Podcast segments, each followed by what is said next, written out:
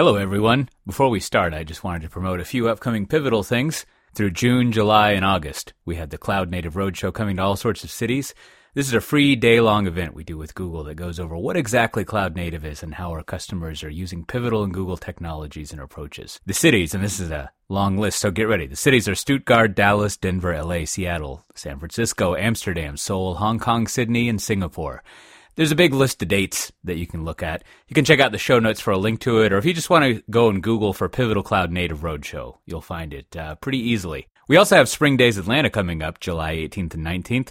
It's chock full of sessions for developers who want to learn more about the Spring framework, cloud native style development, and of course, to be fully buzzword compliant, microservices. If you go to springdays.io, you can get more info. And that's the last spring days we're having so far that we have scheduled this year. So get that one in if you're over in uh, grits and pork land. It'll be good stuff. Finally, while it's way in the future, we also have uh, SpringOne platform coming up December 4th and 5th. Now, registration just opened recently for this. I think you might have missed the early bird thing for it, but that's fine. There's also still the CFP uh, open. It closes on September 1st. Now, what goes on at this conference? Well, it's full of what I would call the uh, the suit track and the technology track. In the suit track, you've got case studies and managers and developers as well, but organizations talking about how they've transformed their company and what they're doing with with cloud native and their organizations, how they're getting good results by switching over to doing things in more of a, uh, a pivotal way. But then there's also plenty of events uh, for those of you out there who enjoy more uh, nerding out and doing technical things to check out. I'm uh, one of the chairs of the uh, DevOps pipeline and uh, monitoring track that we inform- informally call it. We've already got lots of excellent talks queued up from the likes of Home Depot, Express Scripts, Allstate Northern Trust, and of course, plenty of pivotal people. I'll be speaking in that track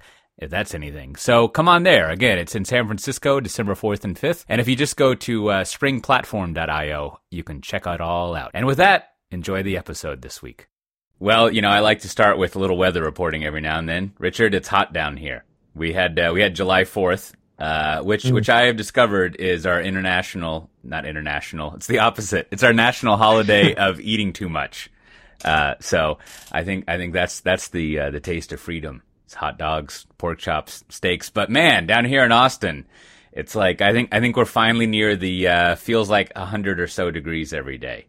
It's it's uh, it's crazy. Man. And if if you have to be on a big slope that goes down to a lake, I mean, it had some nice Saint Augustine grass, which I always wonder how that's related to you know one of the founding people of Catholicism, but that's a whole other podcast, I guess.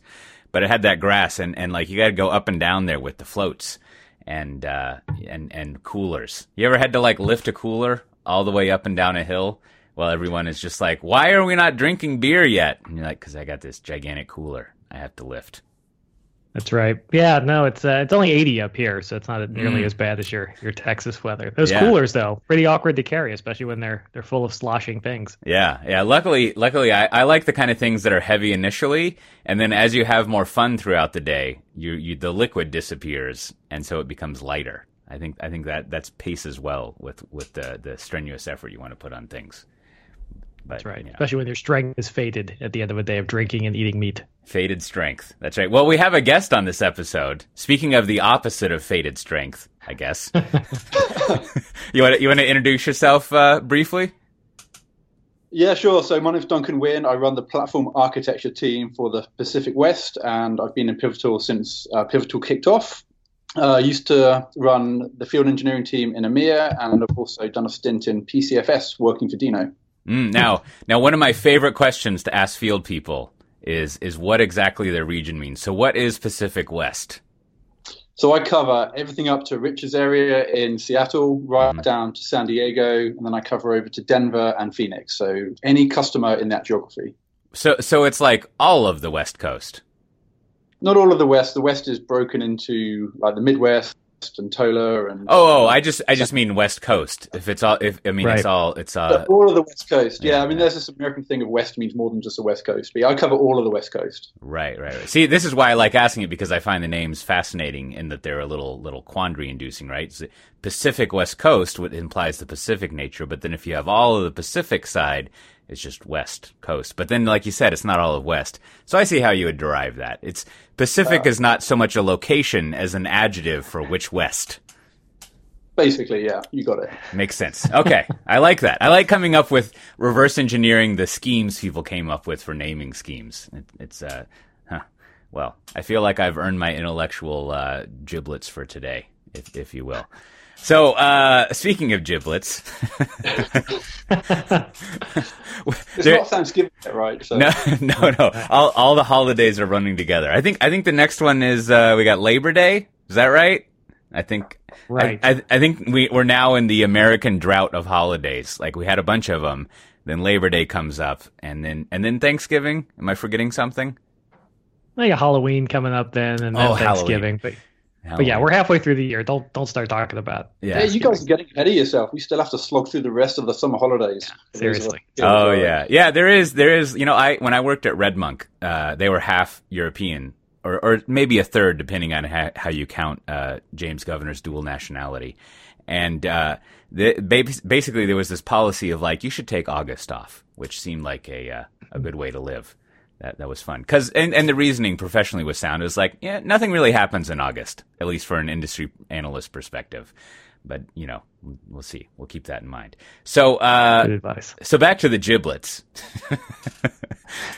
so you did you did a fine job. You know, I, I I've got another I've got my software defined talk recording coming up this afternoon, and I was thinking like, man, not not much has been happening, but you did an excellent job of rounding up some news, Richard. So so what what do you have for us giblet wise this week? Yeah, no, I keep an eye on it. So yeah, the first thing I listed was uh, Google Cloud expanded to Australia. They just added their Sydney region, and Amazon keeps scaling. Microsoft keeps doing their crazy scaling. I think it's this again for me reminder that it is nonstop that everyone is going to these cloud providers are just relentlessly moving around the globe adding new locations. You start to look at these maps and say where don't i have coverage? Like where do i have any incentive to use colocation or some of those other providers? Because that used to be a regional play. Like oh i'll use colo because they actually have a site here. It doesn't really apply as much anymore.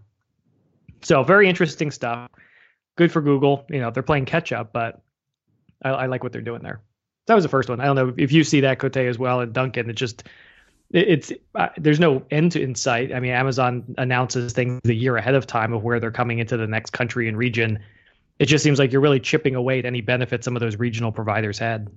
Yeah, it's like you're saying that used to be a uh, a, a theoretic point of differentiation for uh, companies that wanted to compete against them, but nowadays it's just like, oh, you just go open a data center, no problem which yep. uh, I shouldn't say no problem, but it is a, uh, a, standard operating procedure that you open all these regional data centers, which I suppose right. makes sense.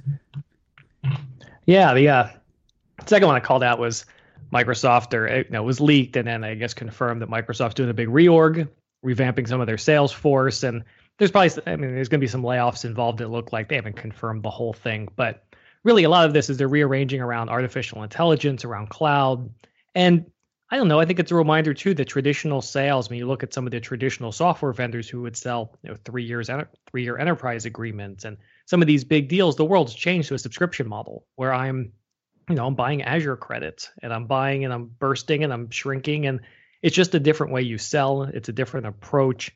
So traditional sales forces, it's just a different game now. And Duncan, I don't know your experience when we think about platform architecture and supporting sales, but I don't think it's the the same anymore of necessarily let's go play golf and sign big large contracts and we'll check back in a few years and see how you're doing. It seems like there's much more of a constant trusted advisor sales process. It's not just show up every now and then. And I get Microsoft's just reflecting the reality. So A, I don't play golf. I'm horrendous at golf. I just don't have the patience to whack the ball back and forth over the hole ten times. But yeah, I definitely see there's far more technical um, technical focus in the sale. Customers want to go right into the specifics very, very early on. They want to understand the value proposition. They want to delve in very deep. They're getting more technically savvy. There's obviously a lot of open source, so they can do a lot of groundwork up front, reading around it, and um, yeah, it's just a far more technical and more relational sale.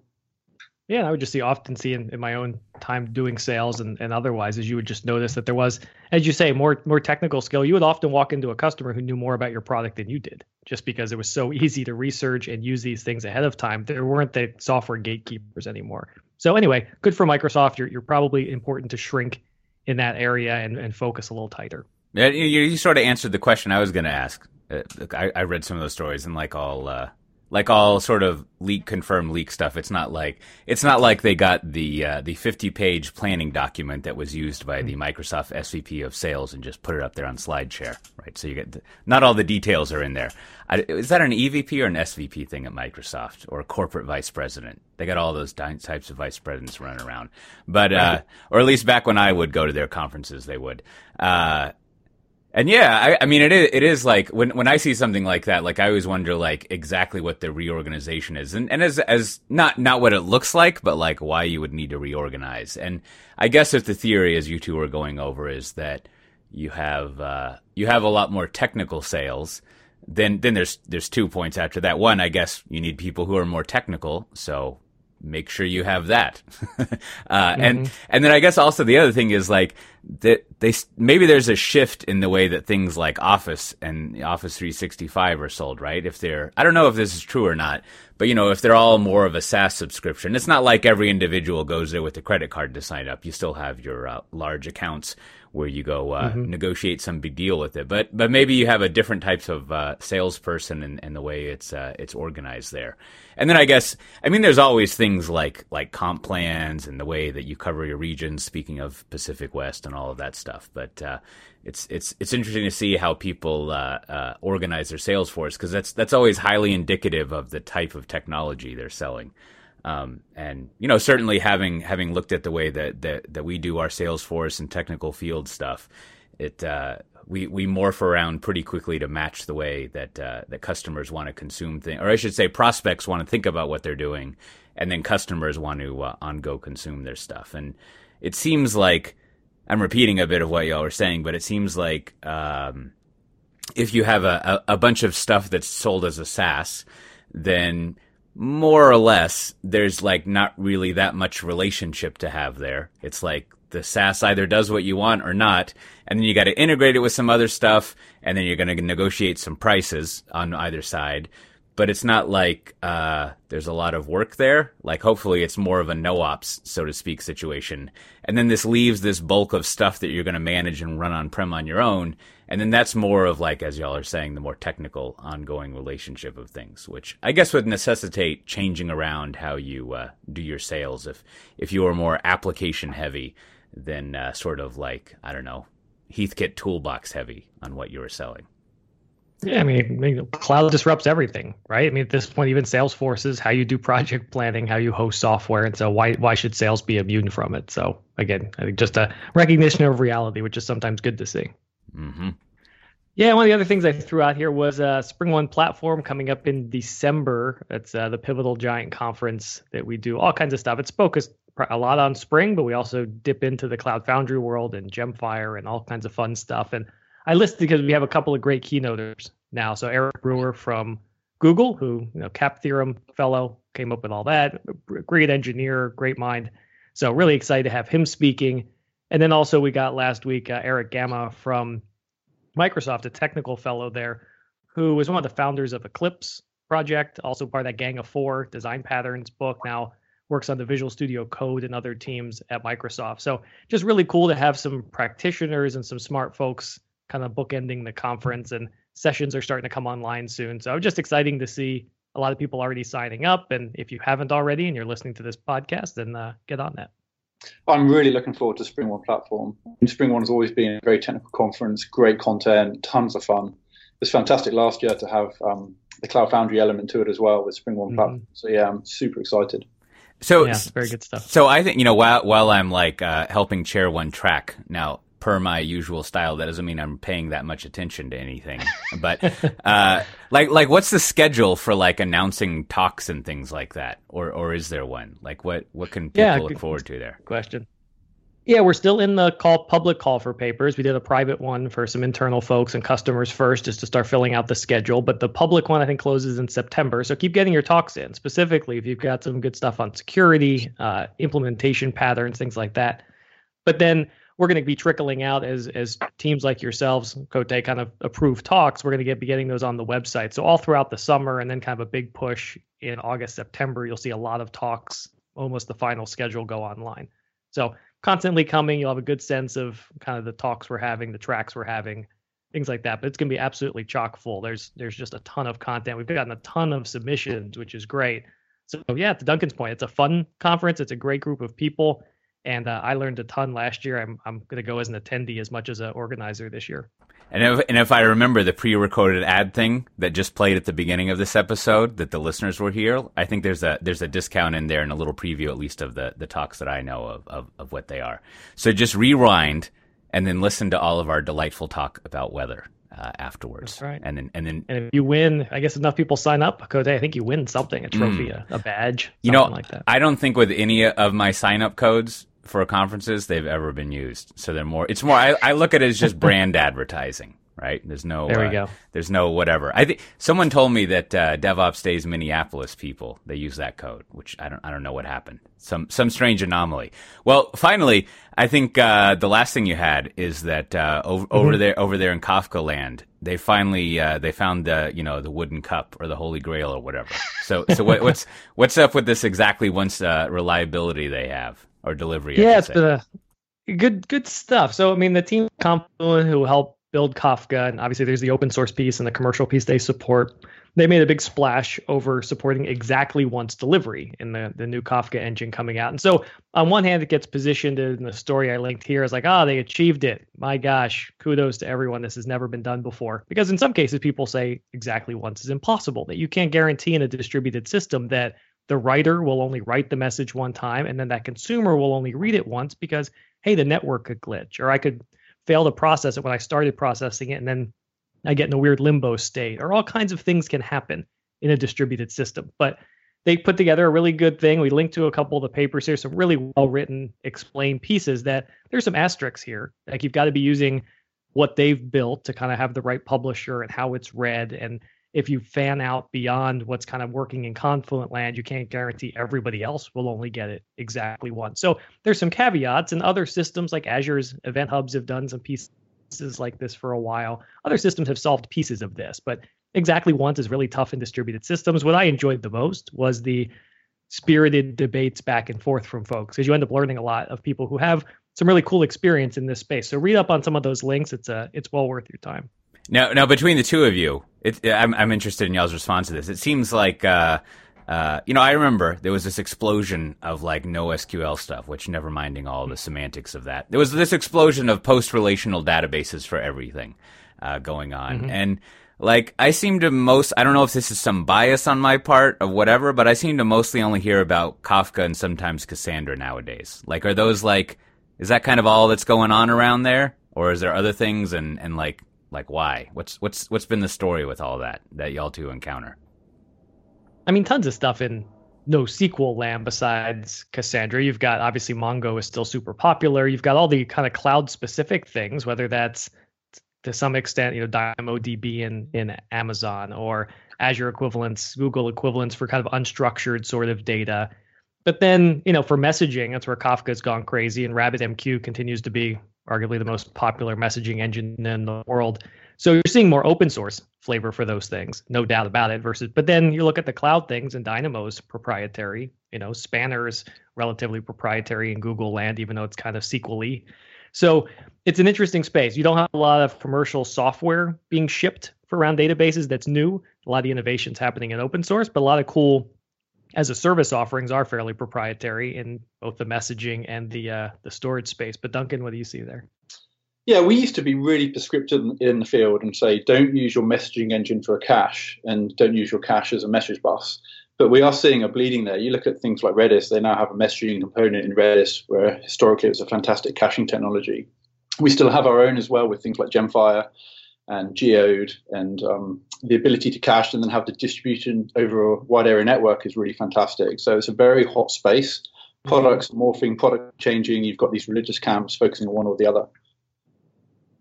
Yeah, wild stuff. So anyway, it's a good thing to read up on. Lots of great stories last week, some good hacker news conversations, and maybe that leads into your last piece because I love reading the, the, comments when it comes to hacker news. I also adore reading the comments on any Cote register post. Yeah, yeah, it's where I go when I want to uh, take myself down a few pegs. that's, that's, good stuff. Yeah, well, you know, I, I, write a more or less monthly piece, except uh, since it's a European publication, to do a callback in August because apparently no one reads anything in August over there, and then uh, December for obvious reasons because you got uh, Boxing Day. I do not really know what that is, uh, and uh, and and so the one the one I did this month was on uh, I don't know how to filter and select DevOps consultants, which really, as one of the astute commenters wrote, applies to any type of consultant. But but that's fine.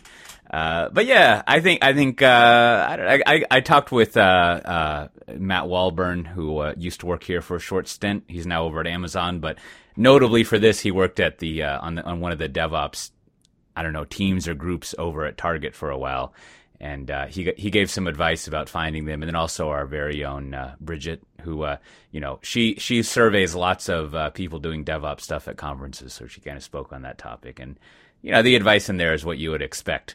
Like, uh, in, in, unless the vendor has a vendor has sort of like aggregated people who actually have firsthand experience. It's good to find people who have firsthand experience, not just pure theoreticians and, and everything like that. But yeah, mm-hmm. you can go check that out. And as as my uh, my boss Andrew Shafer uh, wrote to me, you know, apparently the uh, the Valium is working. For, as as one of the, the commenters uh, wrote about, so I think there's there's some good descriptions of of my theoretic toolkit for uh, writing these pieces. To your comment point, but uh, yeah, good stuff. So we'll, well to be a- honest, I uh, yeah, I, mean, I sent a link to your post to someone on my team and said, you know, you should read the comments because this is arguably our audience sometimes. I mean, we do have some, you know, the register seems to have the grouchy sysadmin audience, mm. which, you know what, that's still a voice. And those are people who still have legitimate complaints mixed in with the snark. So I actually like reading them because specifically that is the people we fight against sometimes in accounts who look at us as just kind of a unicorn promise to come in and save things.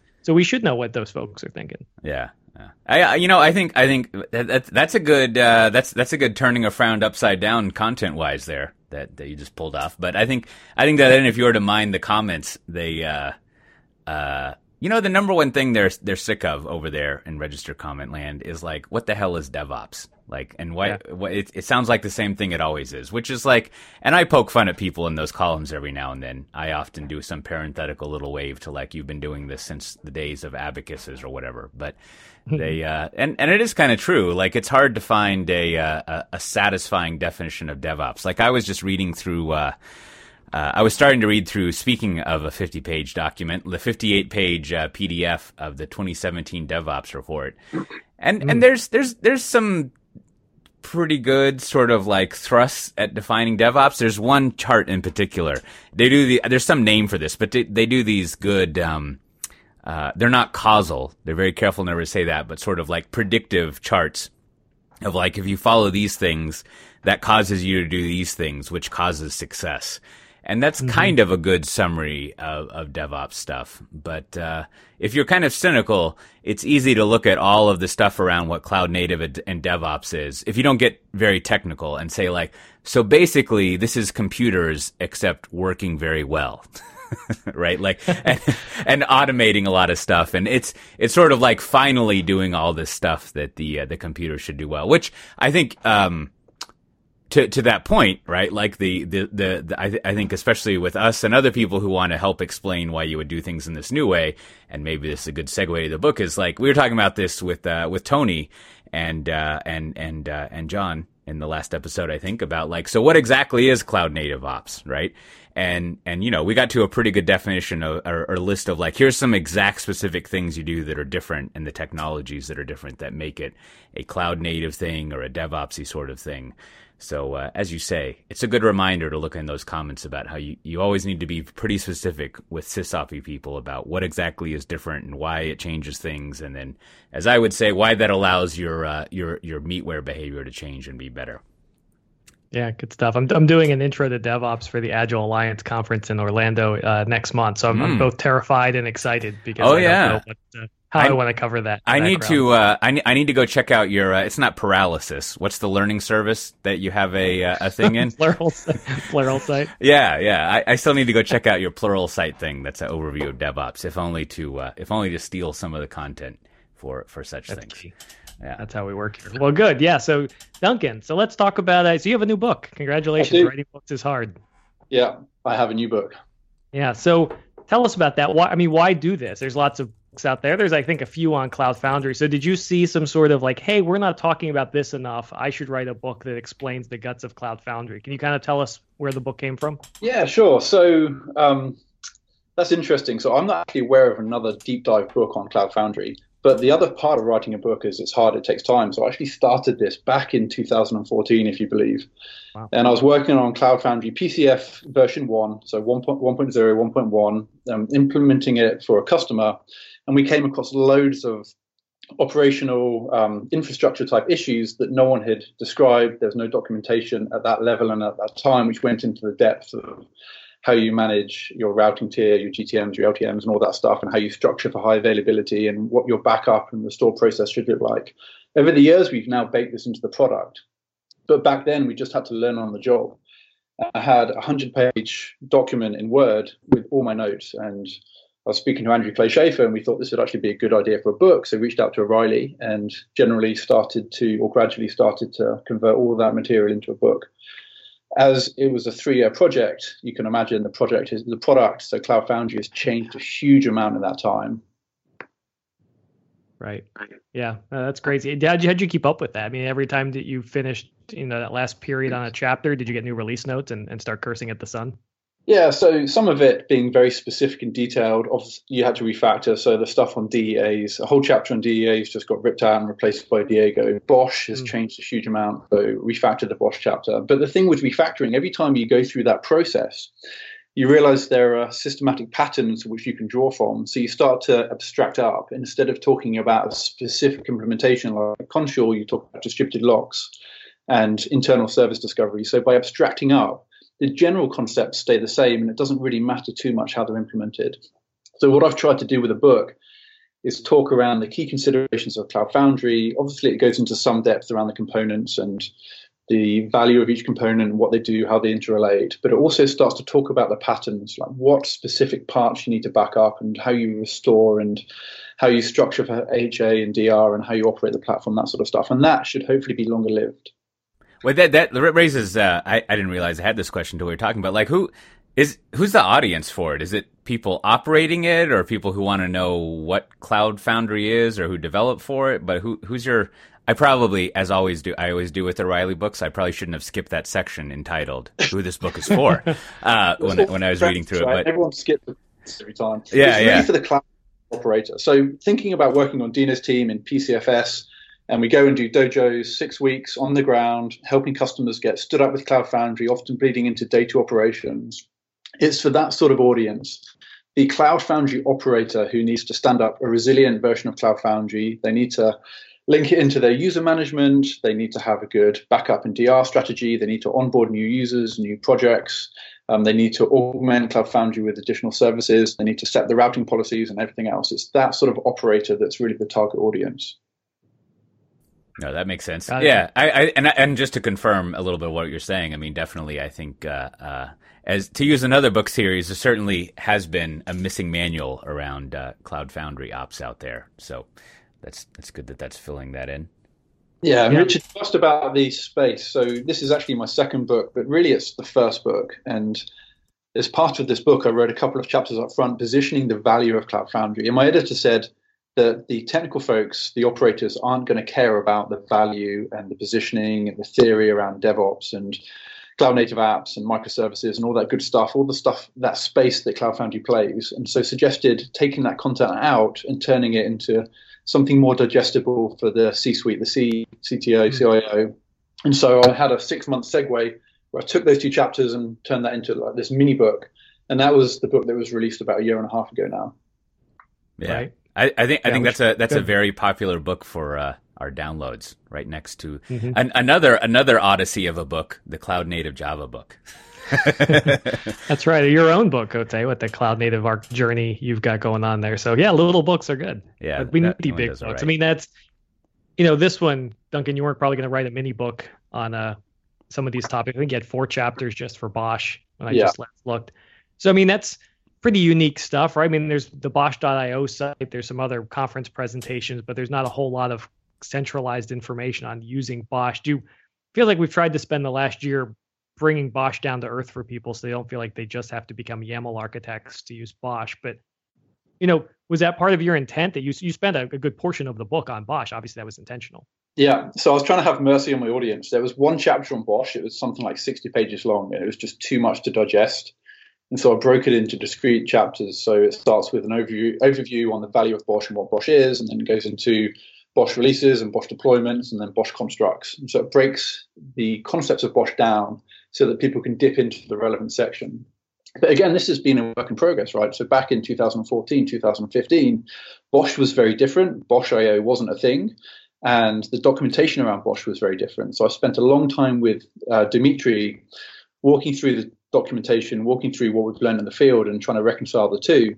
And Dimitri and the BOSH team have done a fantastic job with BOSH 2.0, with BOSH IO, and the BOSH documentation. So BOSH, in terms of both how it's presented and also the usability of BOSH, have you know dramatically changed over the last year or so.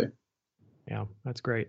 One thing. Uh, yeah. Oh, yeah, please. So I was yeah, I've, I've written a couple of books myself, and I realized that there's often things you appreciate more, sometimes less, I guess, when you're done about the technology you're writing about at the end. So when you finish this, after the, especially the the odyssey you've been on with when you started it, was there something about CF where you went, "Gosh, we don't talk about this enough," or this is kind of plumbing, but really helpful stuff that maybe people don't appreciate the Loggregator or they don't appreciate things like that. Was there anything when you finished the book you said, "I hope people pay more attention to this component that this actually helps them more than they realize"? Yeah, there's a few. I mean, we were just talking BOSH is really underrated. A couple of people reached out to me on Twitter and said, you know, BOSH isn't actually part of the Cloud Foundry Foundation, you know, back in the day, and therefore I shouldn't put it in the book. And I think it's such an intrinsic part of Cloud Foundry. It makes Cloud Foundry on the operational side just second to none. And for me, it's really front and center. So I felt it vital to talk about BOSH.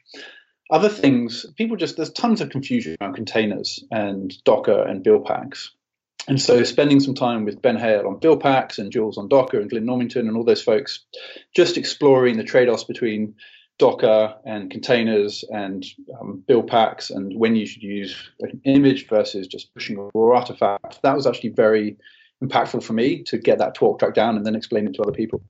Other things like routing, what Cloud Foundry does at the routing layer, I think is really cool, looking at all the routing services that have come into play and just understanding more about the routing mechanisms is very impactful. I started to go into a lot of depth on the UAA. So again, the UAA becomes really important as well, especially for people who want to integrate with their existing user stores. Yeah, I mean, you just teased it right. But do you have a for our listeners kind of that take on build pack versus that more container image centric way of pushing applications? Do, do people should have rules of thumb? Is there all or nothing or scenarios where you should favor one or the other? Yeah, there's definitely times when one works better than another. So the key thing to note is that Cloud Foundry supports both. Like in the general marketplace, a lot of people I still think C Cloud Foundry is not or, or anti Docker and not supporting Docker, whereas actually we supported Docker images for some time with Diego. I've worked with a customer recently where just building their complicated application on the fly, it was a PHP app with a Perl module and some something else in there, just trying to compile that on the fly was really difficult. So Dockerizing that application made it far quicker just to get onto Cloud Foundry to then refactor. But by and large, if you can have a smaller footprint you actually deploy, if you just take your application artifact, push it to Cloud Foundry and let Cloud Foundry containerize that for you, there's really less surface area to deal with. There's less concern for the developer. There's less security scanning that needs to go on. So it's a more streamlined process overall if you can get away just pushing that application artifact. So, so speaking of of, uh, there's a weird connection to like uh, paying attention to the uh, the uh, the grumpy people in the register comments. But and, and and at the danger of, I mean, hopefully this won't turn into too much of the usual like uh, uh, you know pivotal hyping stuff, despite this being our podcast. But like, I often think that um. So, so th- there's a lot of discussion in, in the cloud native area, and it feels like a lot of it is sort of like talking about what's under the hood of various container orchestration things out there. And oddly, the the sort of like simplicity that Cloud Foundry tries to bring um, to running your own applications, like in the first part of your book, you know, you spend a lot of time basically saying like we try to make it so you never have to open the hood, essentially, or or you know you don't have to change the oil every time you go out to drive, to use that metaphor. Um, and there's a weird, like, kind of to Ian's point, like it feels like there's a weird marketing disadvantage where there's just sort of like you don't need to worry about those things, so stop worrying about them. And then everyone in the register comments is like, "But I like worrying about those things." And yeah, that's that that is the thing, right? So a lot of uh, you know IT operators and engineers enjoy playing around with the nuts and bolts, and we it really easy to do the right thing. So by using a platform, the developers can just come along and push. They don't have to worry about all this operational overhead. So yeah. my experience is often the developers are crying out for something like Cloud Foundry, or if not Pivotal Cloud Foundry, but it's the operators who want to push back and say, look, we actually want to build the stuff ourselves because it gives us job security and it's more fun.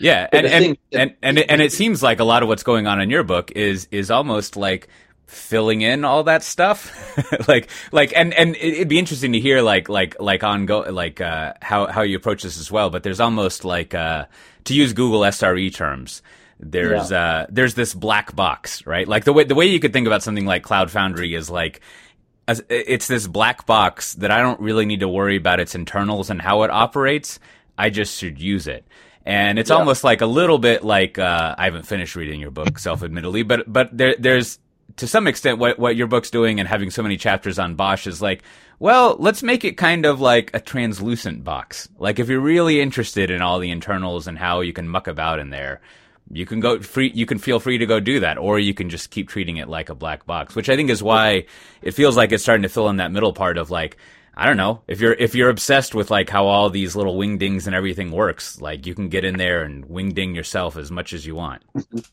Yeah, but I thought that was one of the interesting things, Duncan and Cote about the book was on one hand, I mean, go back to the SRE book. Arguably, Cloud Foundry tries to eliminate toil, right? I'm trying to get rid of right. the dumb, undifferentiated work that mm-hmm. slog wears me down, and Cloud Foundry takes care of a lot of that. But what you pointed out, Duncan, in the book was things like HA, which you know what? Robots don't set that up for me. I have to think about an HA strategy, and maybe robots do some failover, but I have to think about architecture. I have to think about how I deploy this, and that's good. And that's good sysadmin, you know, infrastructure ops mindset. And then the the machine just runs in a lot of cases. But there's, I think you did a good job of pointing out where do you need to come in and fiddle? Where's that a good thing? So you, know, where, where do operators have some benefit? That's the whole thing with Cloud Foundry. It doesn't eliminate the operator need and it doesn't actually remove that fun. It just raises the value line. So you're not tinkering around with things like container orchestration. You let the platform do what it does best. You're not dealing with like endless log aggregation. You're just piping it out into you know a centralized um, repository for all your logs, and you can focus on that more high value thing. So how do you truly get active active, and how you synchronize the data, and how you set up your users for that, and how you expose all those backend services, and how you migrate some of those legacy apps off really expensive, unsupported middleware onto a unified platform which is fully open source and fully supported. And so it just raises the bar. It means the operators still do tons of cool stuff. They just focus on something that's high value. Yeah, a lot more fun. I mean, and, and you'll have the same thing. I know some people can say, well, you know, these sort of run yourself software platforms are going to give way at some point to just a pure play public cloud. Like why why would you build and run your own platform even if it's Cloud Foundry when I can just use fill in the blank from a public cloud provider? But I think again to your point, many of those things you just listed out setting up HA strategies, doing data replication, figuring out how you do app migration. That is identical regardless of where you're doing it. And yeah. Cloud Foundry does give you some flexibility of where you're running that and a consistent experience everywhere. So these are universal problems, but luckily we're trying to all raise our gaze to things that matter a lot more than twig, you know, tweaking registry settings on a Windows box. And Cote, to your point, having some visibility into how things like Diego works and how containers work is important because if things go wrong, you need to be able to debug. You need to understand the flows of communication. You need to know what to look at, how the networks are configured, what components calling out to what component. And by having an appreciation of that, it really helps with the troubleshooting. So my aim about exposing some of those internals around Diego, and there's a big 50-page chapter on how Diego works, is to really help the operator go in very deep very quickly if they need to then do some troubleshooting. Yeah, no, I, I mean that's that's good, and it it, it comes through in in the uh, even even the, the scant sections I read is is um, I, I I think to phrase what you're saying another way, and and we weaving in my experience with talking with uh, resistive ops people, is they need some way to build up trust in, as we would say, the platform or trust in the new technology, and yeah. and they need to do that even before they get to the point where they're learning the new things, or at least translating their old way of think their their pre- current way of thinking about how they manage IT to a new way. And as an example, I thought the uh, you know you have you kind of have this brief discussion of how what application instances are, AIs are. And how they're a different way of thinking about things than a server, uh, you know, in a server-based thing or whatever, and or a socket or even a VM, and why we would think about things in that way. And and this comes up a lot going back to uh, sales organization and pricing because we price things based on AIs, which befuddles people a lot initially. But it it does seem like they're at the ops level. Like once you build up trust in the system because it's not a black box, then you can kind of understand how the components move, and then that gets to you know uh, uh, to kind of s- switch a little bit. I mean, something that that that uh, I'm kind of realizing as we're talking about it is is a lot of above the value line ops wise is more managing the distributed applications your your uh, your organization's running than really managing the infrastructure it all runs on.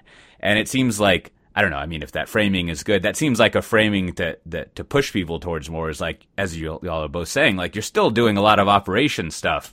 You're just not managing infrastructure. You still have to come up with the way that you're going to have high availability and the way you're going to recover from failure and the policies that you need to have like you know resilience and all of that stuff. You're just not really worrying about like storage so much. I mean there's right. kind of worrying of that but you're more worrying about all the services that you're pulling together.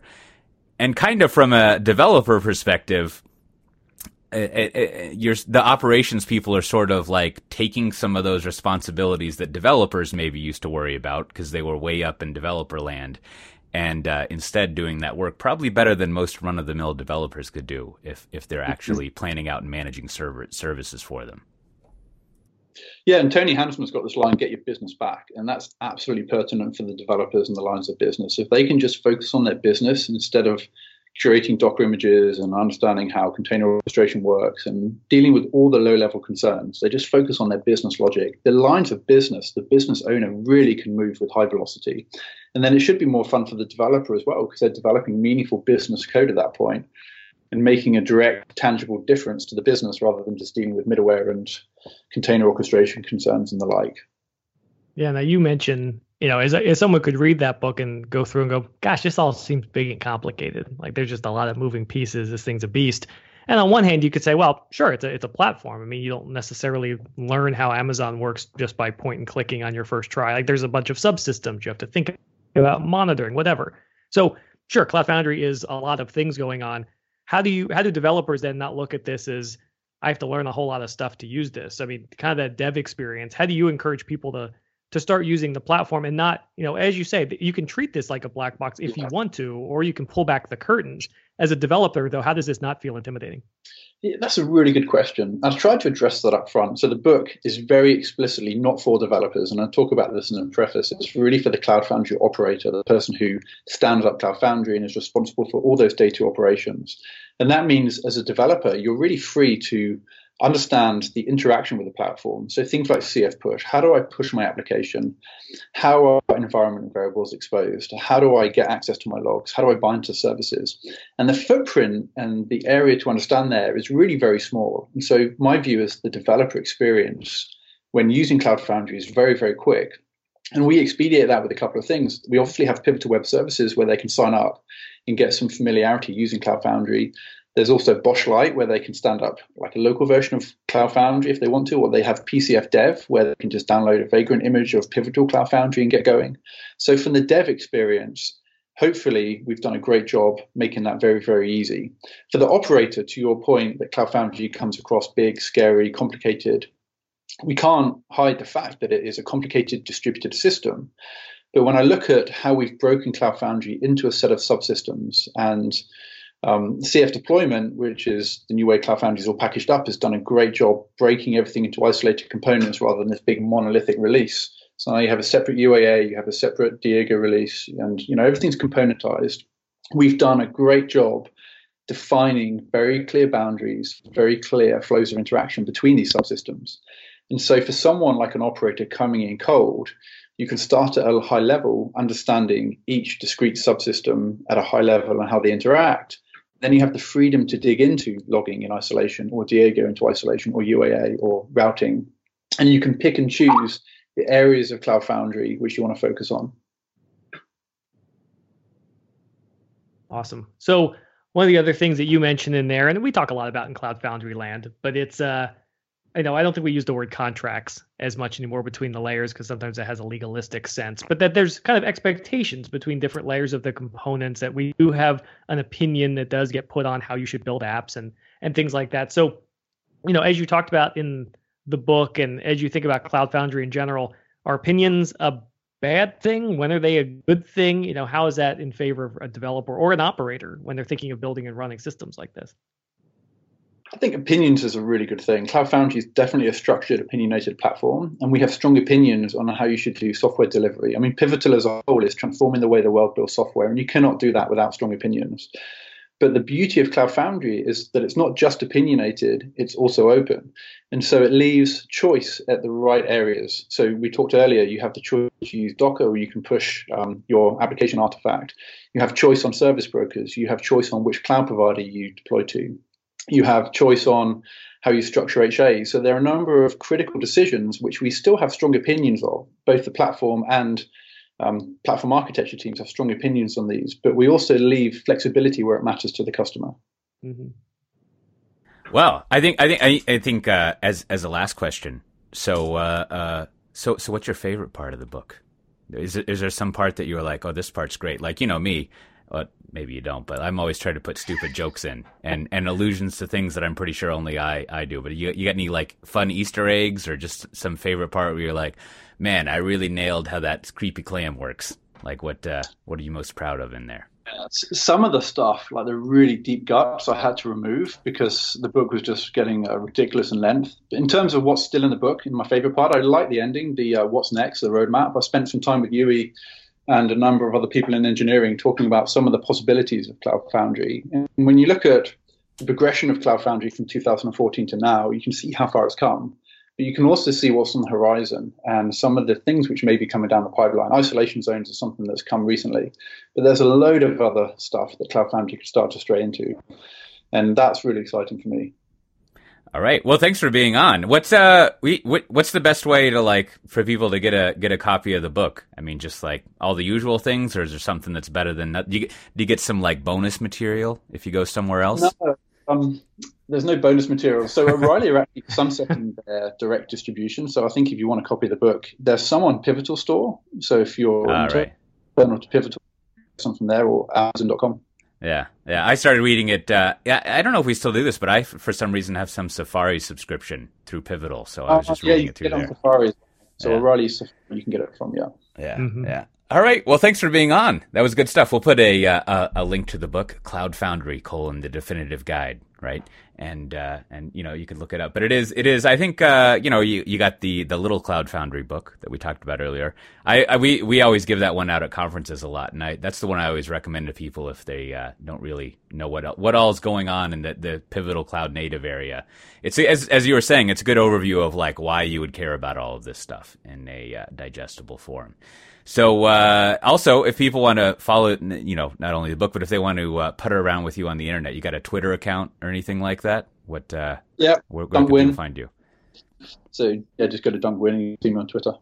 All right, is that's that's two N's, right? I got that right. Yeah. Yeah. W R N N. There you go.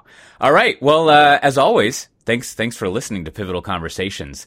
Uh, we'll be back next week with something. If you want to find the uh, the most recent episodes, the RSS feed to listen to, and uh, I guess the most unrecent episodes, all the old ones, the best place to go is SoundCloud.com slash Pivotal Conversations with no space or underbar.